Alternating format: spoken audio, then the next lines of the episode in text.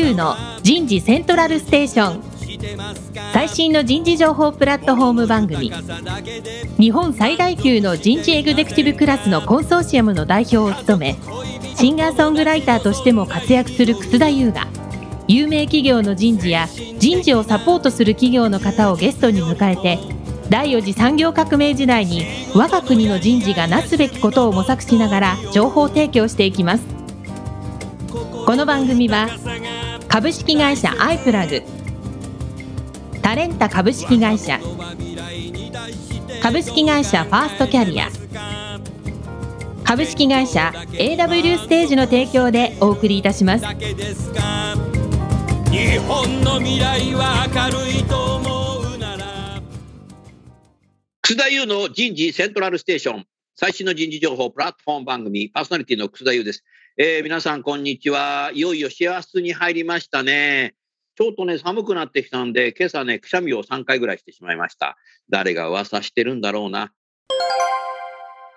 田村彩の健康ポイント。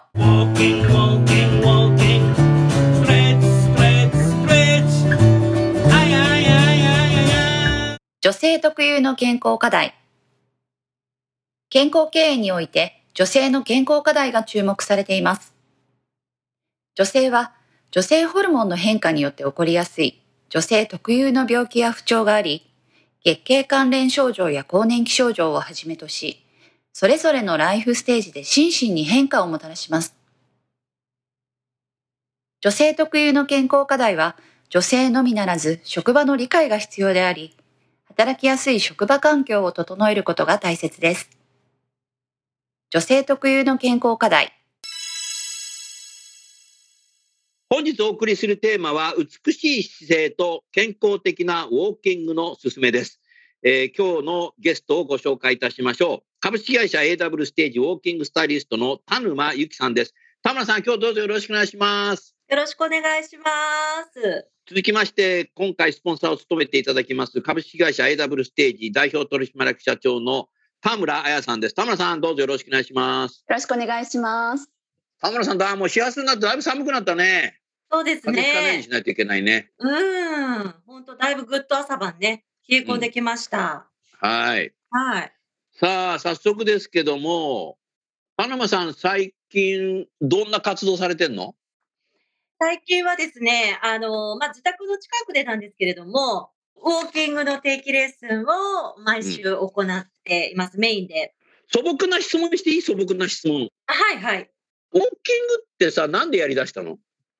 もともとそうですね、ずっと習ってたっていうわけでも全然ないんですけれども、うんこのウォーキング講師になる前って、企業の秘書室でずっと勤めていたんですけれどもね。知ってる知ってる虎ノ門でしょ？そうなんです。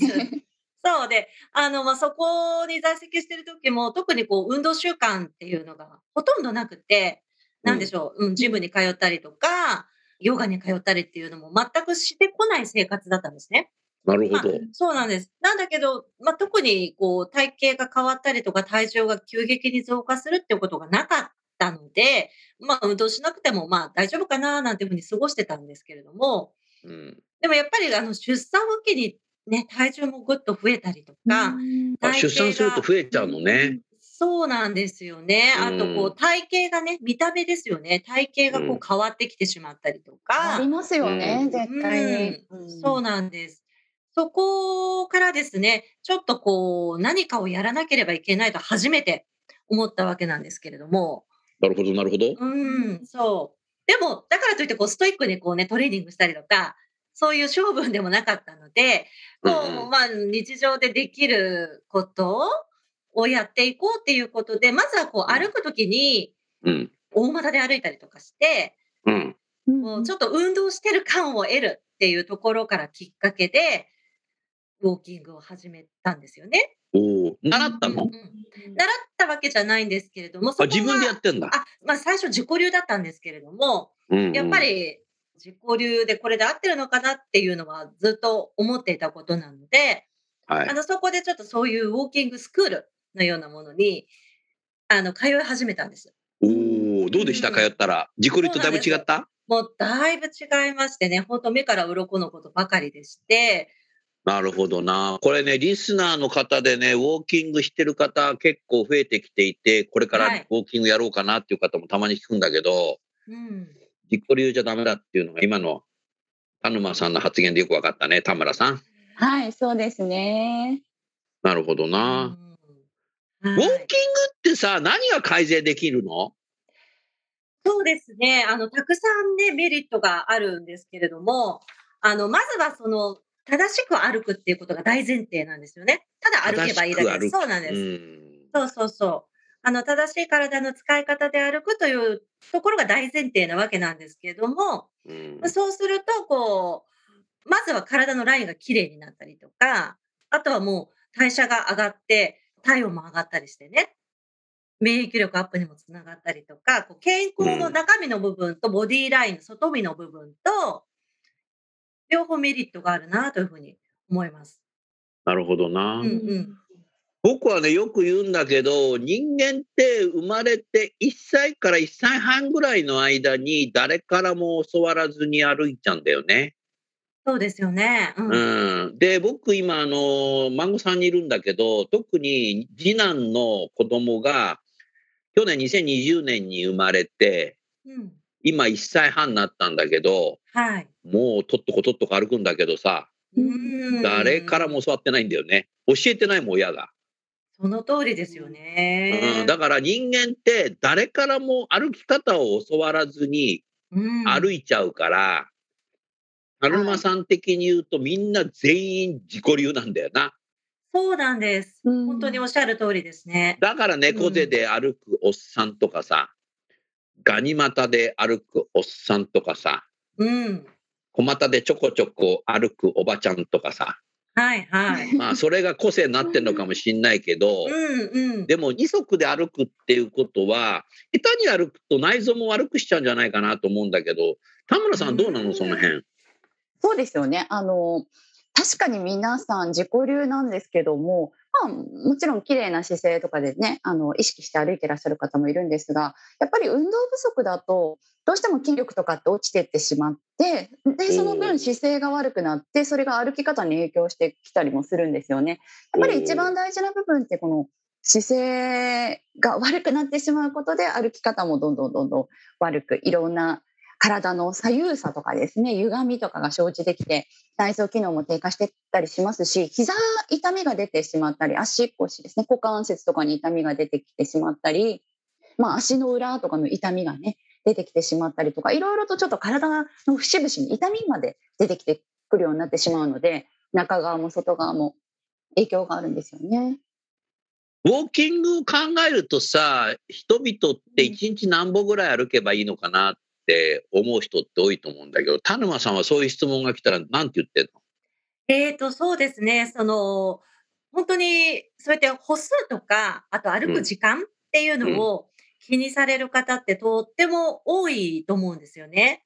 ただ。し、まあ、歩数と時間の前に、まず歩き方の部分の方を意識をされることを実はお勧めしていて、ああ、そうだそうね。なんです。そう。だから変な歩き方してたら逆にたくさん歩くと余計良くなくなっちゃう。本末転倒になっちゃうそうです。そうなんですよね。そう。なので、まあ、歩く時間、歩く歩数を考える前に、まず歩き方を見直してから、歩数を確保していくみたいなことをお勧めしているんですけれども。そもそもさ、はい。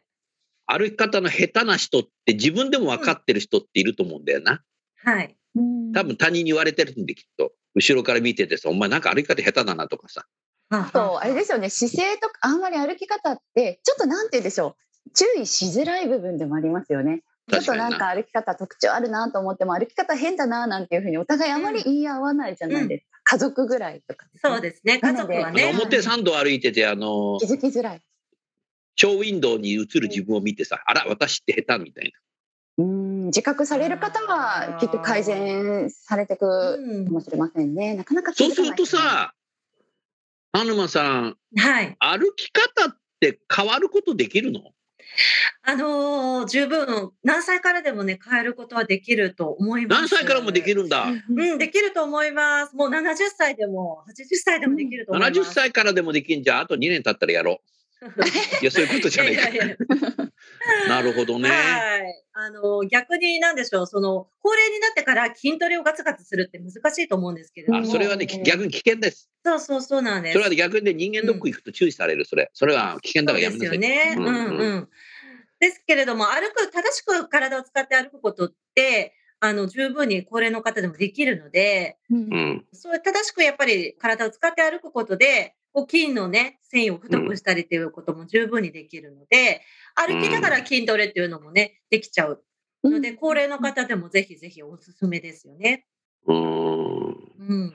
僕はあの一緒に田村さんと会社やってるからですけどよく一緒に歩くことあるんだけどやっぱりね、彼女は僕20代からよく知ってる女性なんだけどはい。彼女はめちゃくちゃ歩き方綺麗でさうーん、綺麗ですね。歩き方綺麗な女性とさ一緒に歩くのってさなんか心地いいんだよな、男としてな。おっしゃる通りです。本当にうん歩くってこう自分自身にとってもたくさんメリットがあると思うんですけれども、うんあの見ている側もとても幸せな気分とかね洗練された気分にしてくれるのでうん美しいなとかって思うしねそうですよね。ううんんうんうん。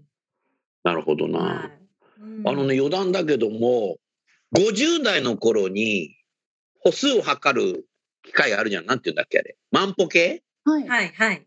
今はスマホでできるけど、うんうんうん万歩計を買って、1日ね、1万歩歩いてた頃あったの。うんで、こうやって見て1万歩達成すると、やったーとかと思って、で、うんある時2万歩達成しちゃってさ、おー2万歩歩くとさ、すげえ疲れてさ、次の日起きらんねえじゃん、みたいいやいやね。な。でね、あれは2018年だと思うけどもうん、サンフランシスコ空港から羽田に帰ってくるとき、確かあれ2018年かな、19年の時じゃないと思うんだけど、10時間ぐらいかかるんですよ、乗ってて。はい。田村さんにも帰ってきた時俺それ言ったことあったけど、はい。国際線の飛行機に乗ってうん降りるまでうん。何歩歩くかな、うん。測ったら10時間乗ってて10時間で17歩だった。17歩。おお。しかもそれ何かっていうと、トイレに4歩で行ける位置に座ってたから、トイレ2回ぐらい行ったはずなのに、そうですね。これ危険だよね。えー、飛行機なんか乗っててさ歩かないだからこうグローバル化の中でね、海外出張とか増えてるから、うんちょっと今コロナでだいぶ少なくなってるけども、うん。そういうグローバル人材の人たちって出張ベースでね、乗ったりするとき、1日17歩ってねえだろうみたいな。すごいですね。ですね。でも考えたら飛行機の中でさ、なんか1日1万歩歩いてたら、なんだこの客みたいな。逆に止められちゃうかもしれないけど、うんでも、うん降りてる時に日常にやっぱそうやって歩くっていうことで体幹も強くなるだろうし、うんうん。そういうことをやっぱりやるっていうことと、きちっとやっぱり人に習うっていうのは重要なのかもしれないね。そうですよそうですね。ね。今まさにその飛行機ほどじゃないかもしれないけど、皆さん在宅勤務とかで本当歩かなくなってますよね、きっと。歩かないよ。うんだって今日だって朝6時半に外出たけど、結局僕電動アシスト自転車で商店街にパン買いに行ってそれっきり歩いてないもんな。うん家にいるもんね。で、今日はもう夜は人事のスクールなので、もう外出る機会ないと思うんで、飯どうしようかなと思うと、またウーバーイーツかよみたいな感じになっちゃうと、うんこれ良くないよね、多分ね。ステイホームってね。うん家の中で、さ、1000歩歩こうと思ったらバカじゃねえかと思っちゃいやーだからやっぱり意識的に歩く外に出たりとかってしないと本当に歩数が激減ですよね。そうですね。う。田村さん、田沼さんにどうぞ質問してください。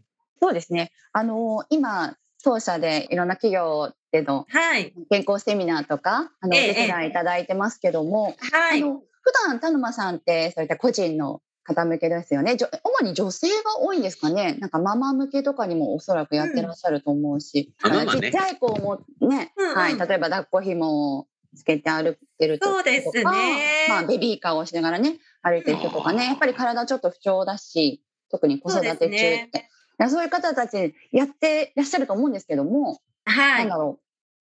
企業って従業員の皆さんに向かってやるのとまたちょっと違うと思うんですよね。あそうですねはい、そういった健康イベントとか健康セミナーとかやってみてどうですか、うんうんその違いとか感想とか。そうですね。やっぱりあの、企業ね、勤めてる方って、本当に、それこそこう、朝から晩まで、きっとずっとね、デスクワークだったり、パソコンに向かってお仕事されている方々が多いと思うので、はいその、今回そうですね、本当にあの、やらせていただいて、たくさんの人に参加してもらって、とても素晴らしい機会だなと思ったんですけれども、結局、忙しい方々なので、はいこう自分がストレスを抱えてるのかとか、うんなんでしょう、自分が運動不足かどうかっていうのも、なかなかこう立ち止まって考える機会ってないと思うんですよね。はい。おーそうだそうなんね。です。その中で、やっぱり企業側の方から、こう、なんでしょう、社員の皆さんに、そういう時間を設けてう、んちょっとね、歩き方や姿勢を、あの、見直して、運動不足を解消しましょうっていう場を、こう、提供してあげてるっていうのが、すごく、こう、いいことだなって、純粋に思いました。そうですよね。はい。き気づきを促進したってことだね。そうですね。うんうんうんうんうん。で、やっぱりこうね、その中でも忙しい中でも、自分で時間を見つけていろいろ運動されてる方もいらっしゃるとは思うんですけれども、うん。やっぱりね、なかなかそうは言っても時間がないとか、あとはこう、何から始めていいのかわかんないとかって思ってる方もいらっしゃると思うんですね。あの、そういった方に、こう、あ、これだったらやれるなこれだったら毎日できるなっていうふうに、歩き方をね、変えて、姿勢を整えて歩きを変えるだけで、あ、これだったら僕にもできるな、私にもできるなっていうふうに思って取り組んでもらえたらいいなっていうふうには思いました。あの本当にね、その通りですね。そんなたくさん入ってきたの？今回、田村さん。まあ、いろんな企業さんでね、本当にお手伝いいただいてるんですけども、うん多い時は100名ぐらい、あの、オンラインでね、入ってるオン。ラインで100名入ってくるとすごいね。そうなんですよ。やっぱり個人で、個人というか、まあ、数人のグループで、あの、レッスンするのと、そうすると一人一人見れて、一人一人の改善ポイントとかお伝えしできたりするじゃないですか。やっぱり企業だと、もう何十名とか、多い時は100名とかで、なかなかその一人一人を見てあげることはできないと思うんですけど、その時、まあ、1対100とか1対数十人。例えば、インストラクションの部分で気をつけてるところとかあります？こういった部分、はい、意識しようとか。そうですね。本当におっしゃる通りで、こうね、個人のレッスンだと、こう、狭い空間の中で、本当に一人一人をこう、丁寧にね、見て差し上げて、あの、いろんな歩き方のこう、癖を持った方がいらっしゃるので、はいはそれを一人ずつ診断してあげて、うんこういうところを直していきましょうっていうことができるんですけども、やっぱり企業様、大人数相手になると、一人一人っていうのがなかなかできない分、皆さんが実行しやすいような、簡単にこう、取り組みやすいような、こう、体の使い方っていうのを、おまずは覚えてもらう。そんなそうですね。うん呼びかけですよね。うんうんうんうんすごい、あの、田沼さんのインストラクションがすごい丁寧で分かりやすかったんですよ。なのありがとうでご、ざいます。うん、すごい伝わりやすかったと思います。ありがとうごおーざいます。さすがプロだね。うん、いや本当に。まあ、田村彩さんも素晴らしいけど、そういうね、プロの方に教わること自体も、会場に行かないでオンラインでできるっていうのもすごい時代だよね。ねえ、本当にオンラインレッスン。家にいても、プロの人のレッスンを受けられるとか。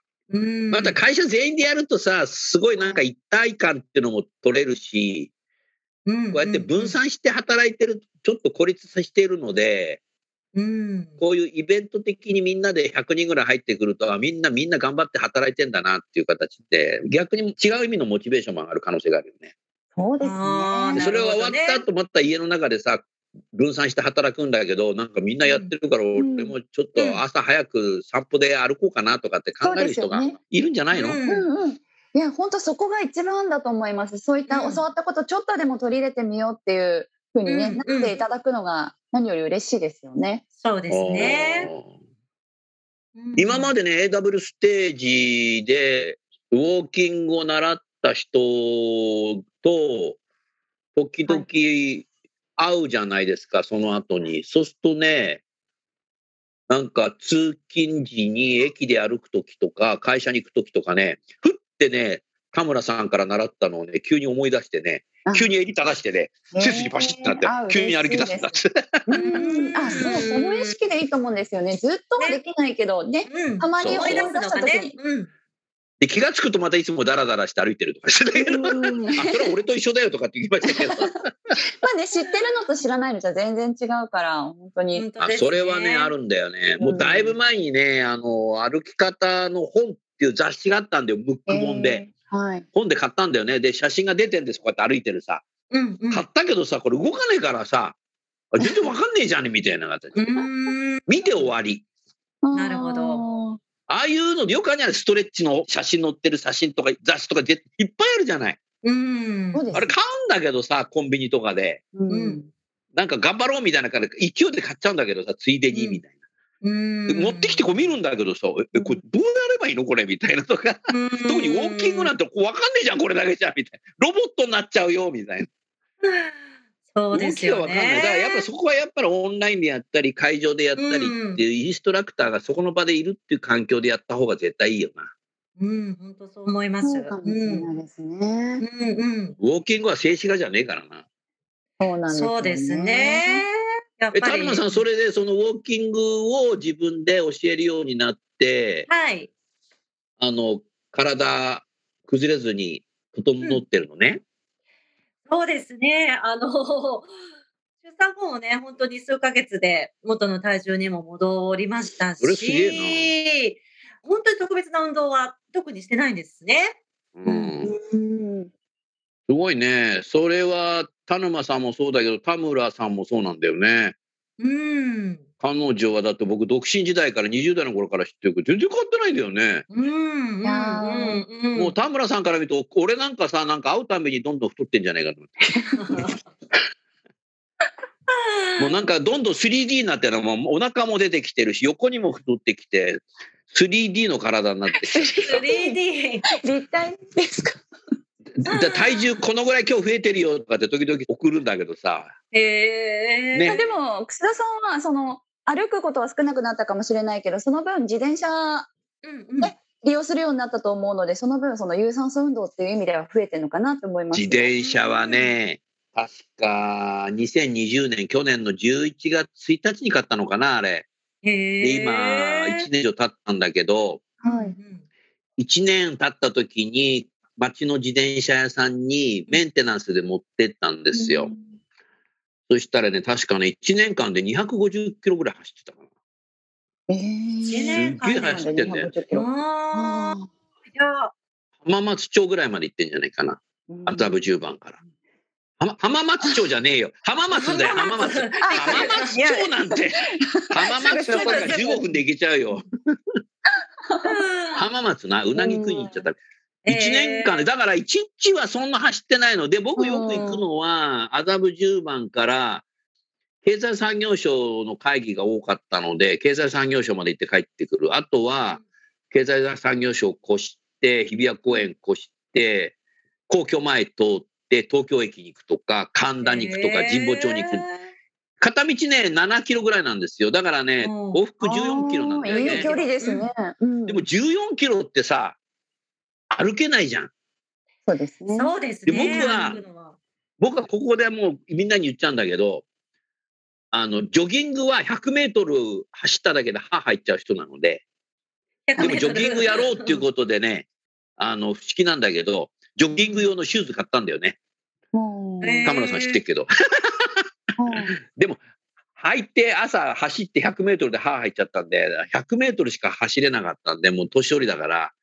でもね、電動アシスト自転車って、電動自転車じゃないから漕がなきゃいけないんだよね。でも軽く焦げちゃうんですよ。そうですよね。だからさ、ザブ10番からさ、日比谷公園通って、皇居通ってさ、神保町まで行ってさ、うん。本屋で三省堂で本立ち読みして帰ってくるとか、なんか本買って帰ってくるとかね、うん一回14キロぐらいなんだけど、うんうんうんうん。それをなんか 1, 一年続けてたらめちゃくちちゃ走ってんだよね。結構うんいいいいと思いますよそうですね。いいよねたとえ電動でも全然、うん、動いてるんですもん、その分。うんうんだって、あの、自転車ってさ、3密にならないんだもん。あそうですね確かにそうですね。うん密にならないですね。うん。うん。で、去年緊急事態宣言の頃とか、自転車で日比谷公園行って、日比谷公園のベンチに座って本を読んでたのね。はいでも、いるのはさ、僕とハトポップしかいないから、マスク外しちゃったよ。うんみんな在宅勤務してるから、日比谷公園ウィークでは誰も来ないんだよね。うんあー鳩って飛沫飛ばないよね、絶対ね。プープープーとかって言ってるけど。すいません、えー平和な話をしておりますが。そういう意味ではね、やっぱりウォーキングはした方がいいな。まず、き基本を習うってことだね。うんまず誰もがねできるような運動ですよね筋トレはちょっと難しいかもしれないけど歩くってことは皆さんできることなので、みんな歩いてるからな。ですね。そうなんですよそこをよりちょっと質を上げて、正しいそうですね。正しいウォーキング、体の正しい歩き方をまず習う。ねそうですね。運動量が上がるようなで綺麗に歩けるとなんかたくさん歩くの楽しくなりませんか？本当に私がそうです最初そうだっね。たんですよ、歩き方習って、なんか綺麗にまあ綺麗にというかこうやって歩くんだっていうふうに知ったらなんか歩くのが楽しくなっちゃってうん、うん、音楽聴いたりしながら。なので意識もちょっと変わっていくかななんていうふうに思うんですよね。そうですよね。この歩き方をしてると、すごく脂肪燃焼をしてるんだとかね、そうそう。あの人からの見た目もとってもこうスタイルよく見えてるんだって思うよ。そうと、そう。やっぱりこう気持ちも前向きにね、自信もつけなんですよ。ますし、本当に、うん、ポジティブになりますよね。なりますよね。それはね、女性のみならず男性もあるなって今、お二人の話聞いてて思ったんだけど、うんそうですね。やっぱりこう、美しいっていうことに対して、何か新しい洋服を買った時とか、うんうんうん。なんかそれ着て歩きたくなるし、はい。だって今履いてるシューズなんか、靴屋さんで買って、そのまま履いて帰ってきちゃって、古いやつ捨ててくださいとかって、もうそのまま新しいシューズ履いて帰ってくるし、僕なんか。へそーれからあの、今週土曜日床屋さんに行くけど、床屋さんで綺麗に髪の毛ね、切って、髭とか全部整うと、なんか遠回りして帰ろうかなとかさ。なるほどね。うん。だからやっぱりね、男でも女でも多分ね、なんか美しいことだとか、新しいこととかっていううん洋服でも、髪の毛でも、あとは歩き方でも、何か自分として頑張ったのよっていうことで、まうんあちょっと見てほしいっていうのは、これは男でもあるぜ、絶対。ああ、そうかもしれないですね。本当そう思います。田村さんは俺のこと気づいてるかどうか知らねえけどさ。え？それはでも、それこそが僕はウェルビーイングというか、なんかこう、身も心も健全になるんじゃないかなっていうふうに思うね。そうですね。本当にそう思います。うん豊かになりますよね。心が。はい。僕はね、あのー AW ステージを作る前に、あの、はすごい猫背だったんですよ。うーん。でもう、絶滅したネアンデルタール人みたいにね、もう猫背で歩いてたんですよ。はい。で、あのー田村さんがストレッチとかウォーキングとかやっていたから、俺言ったことあったんだよ。俺猫背なんだけど、それ直してくれるとかっつったら、あ、治りますよとかっつって、本当かよとかって思ってさう、んなんか壁際のとこバーンって立ってさ、はい。こんなになんかげんこつが入るぐらい空いてるとかって言われてさ、うん そのげんこつでボーンって殴られるのかと思ったらそういうことなんだったんだけど、そんなことしませんよ。あ知ってる知ってるわざと言ったのでもだいぶ治ってきたよね。そうですね。うんうんうん。意識がだいぶ治ったもう、あの、だいぶね、自分としてもね、治ってんだろうなと思うけど、でもまだね、そのね、田村さんとか田沼さんから見たら、須田さんは猫背だなと思うかもしれないけど、まあ、ホモ・サピエンスぐらいになったってことだよな。えでも楠田さん何かの講演の時にどこかで登壇されて終わってからフィードバックあったんですよね。あれはね、志田川プリンスホテルの大会場で、はい。人事のエグゼクティブのセミナーが、うん。何年前だか覚えてないんだけど、2月にあったんですよ。はい。はい。で、その時に僕が、あの、ファシリテーターで、大企業の人事担当役員が3人ぐらいこう出ていて、うんうん。90分ぐらいのセッションが終わった時に、舞台の上から、終わった後に、うん歩いてさ、うんうん。ステージ逆側から歩いてって階段で降りるじゃない。うんうん。で、一番前の何人かに挨拶したんですよ。知ってる人がいたら。その時ね、女性の方が、うん。須田さん、歩き方が素敵。ええそれは。田村さんがね、前の日に電話したんじゃないかと思って。いやでもそれだから嬉しかったですよ私背筋が整ってるって言われた。いや、すごい、うんそれは嬉しいですね。いやちょっと成果が出て嬉しいですよ。うん 今その女性はね、もう東証一部上場企業の執行役員人事本部長やってる。へそうですか今度会ったら草さんまた猫背になったわねって言われないようにしないといけないね。じゃあそういったエグゼクティブの方から見てもねスッとされてたんでしょうね。いや、だからね、僕よく言うんだけどさ、あの、株主総会があるときさ、うんうん。みんな取締役の人たちが出てくるわけじゃない。代表取締役社長、副社長とかさ、はいはい他の専務取締役とか、うん取締役なんか出てくるわけじゃん。株主総会始まったときさ、うんなんかみんな猫背でこんななってこう出てくるとさ、うん。いなんか株売却しちゃおうかなと思うときあるよ。や、そのくらいこうね、人のイメージにね、あの、影響しますよね。うん結果的にやっぱ見た目って重要なんだよな。本当にそう見た目じゃないって言うけどさ、そりゃそうだってなるんだけど、うんでも見た目重要だよねっていう時に俺はそりゃそうだってもう一回言いた言いたくなるね。結構日本人ってあんまりそこら辺無頓着な方が多いっていうふうに言われてますので、もっと自分に、うん、そうなんです。もっと自分に、そう、そういった表面的な部分っていうのもね、あ頑張った方がいいうんいいんじゃないかななんて個人的には思うんですけどね。そうですよね。もったいないですよね。そうなんですよやっぱりね、いくら素晴らしい方でもね、そこうちょっと姿勢が崩れて歩き方がちょっとへんてこだとね、あのやっぱり、あどこかもったいないなというイメージを与えてしまうのが、すごく悲しいですよね、そこはね。ねうん50代の頃に5年間連続京都女子大学で350人の階段教室で授業やってたことがあったんですよ。はい。すげえのが19歳ぐらいの女性を前にさ、はい350人っていうとさ、700の瞳なんだよな。それで僕、うんパワーポイントとか投影しないので、歩きながら喋るんですよ、マイク持って。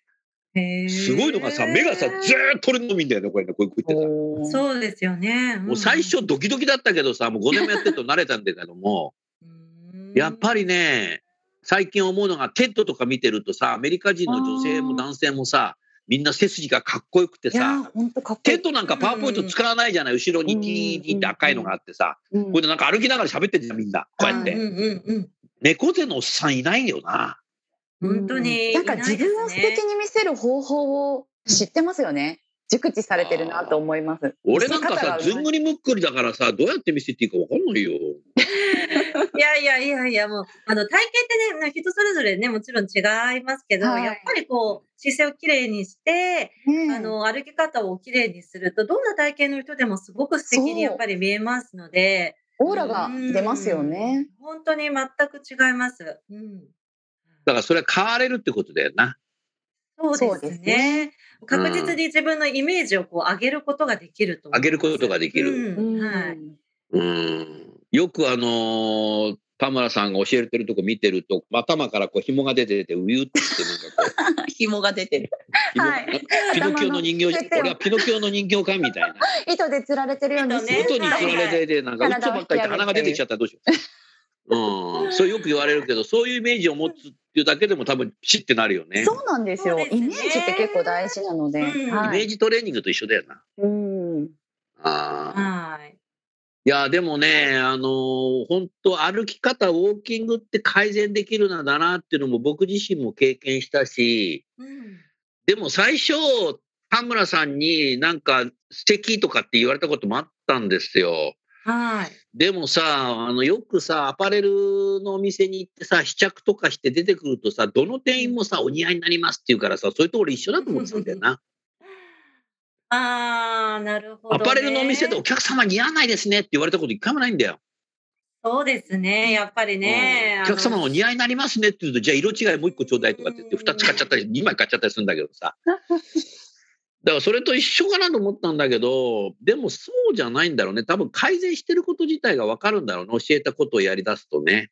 うん。そうですね。ねこう、自分できちんと実感できると思います。あ、変わってるなっていうのが、うんあの、見た目の部分でもそうですし、自分のこう体、健康面でもすごく実感として現れてくると思うんですよね。うん。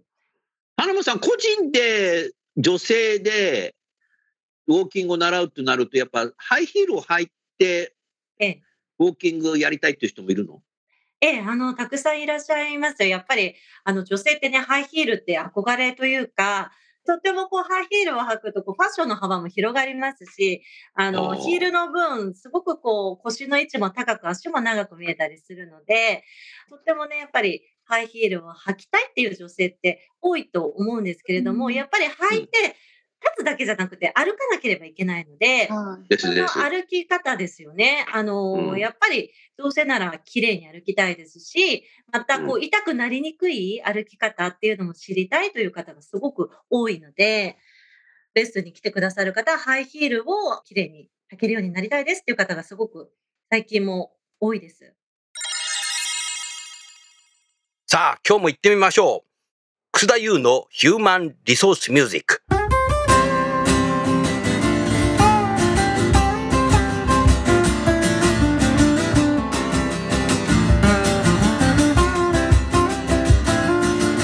今日お送りするテーマは私のサードアルバムの中から The Times Will Change 時代は変えられる働き方改革について歌っています。では聞いてみましょう。お願いします。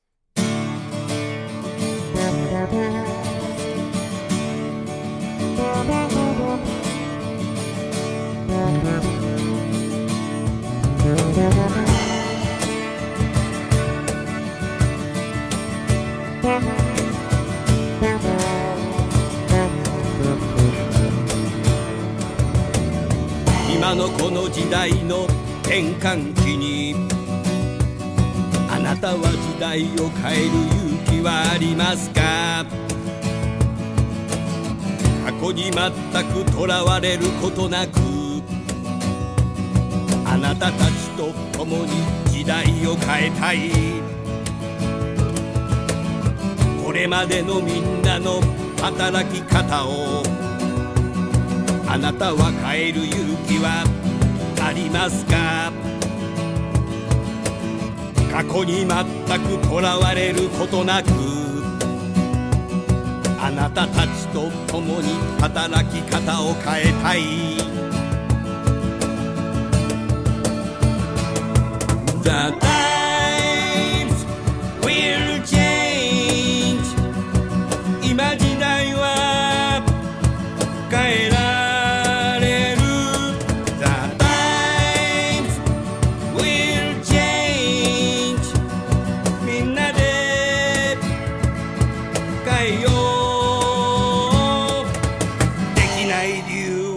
ている場合ではない。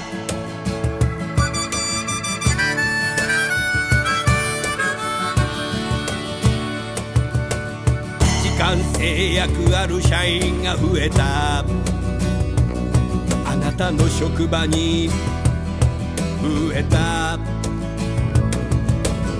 育児に介護にボランティアに。あなたの制約なんですか？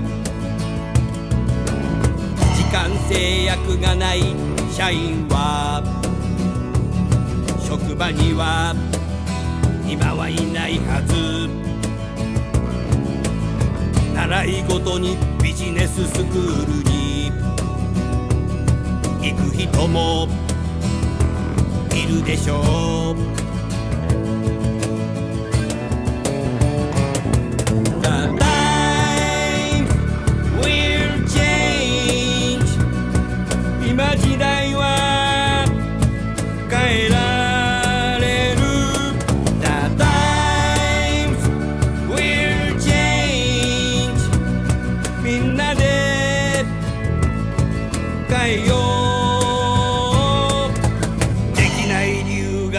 が得意なやつはされ。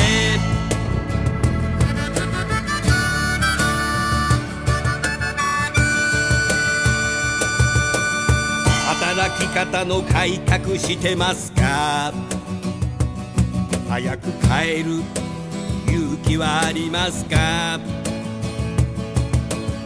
長時間働き続けることができる人が少なくなりました。仕事以外にやりたいことありますか？働きながらチャレンジしていますか？四六時中働いていては気がついたらもう60歳。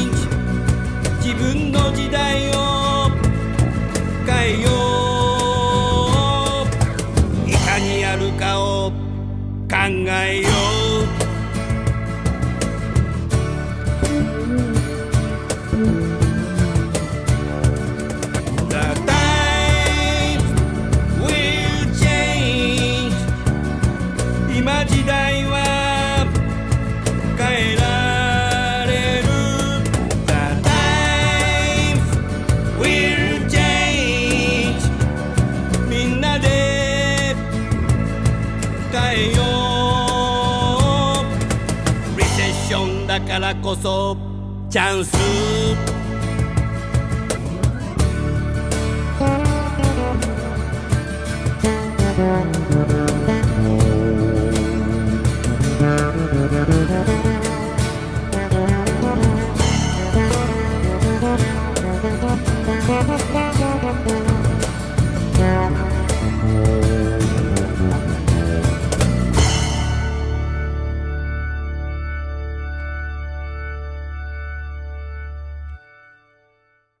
ちょうど時間になりましたので、今日はこのぐらいにしましょう。美しい姿勢と健康的なウォーキングの勧めということでね、えー今日は株式会社 AW ステージウォーキングスタイリストの田沼由紀さんにご出演いただきました。田沼さん、田村さん、今日はどうもご出演ありがとうございました。ありがとうございました。ありがとうございました。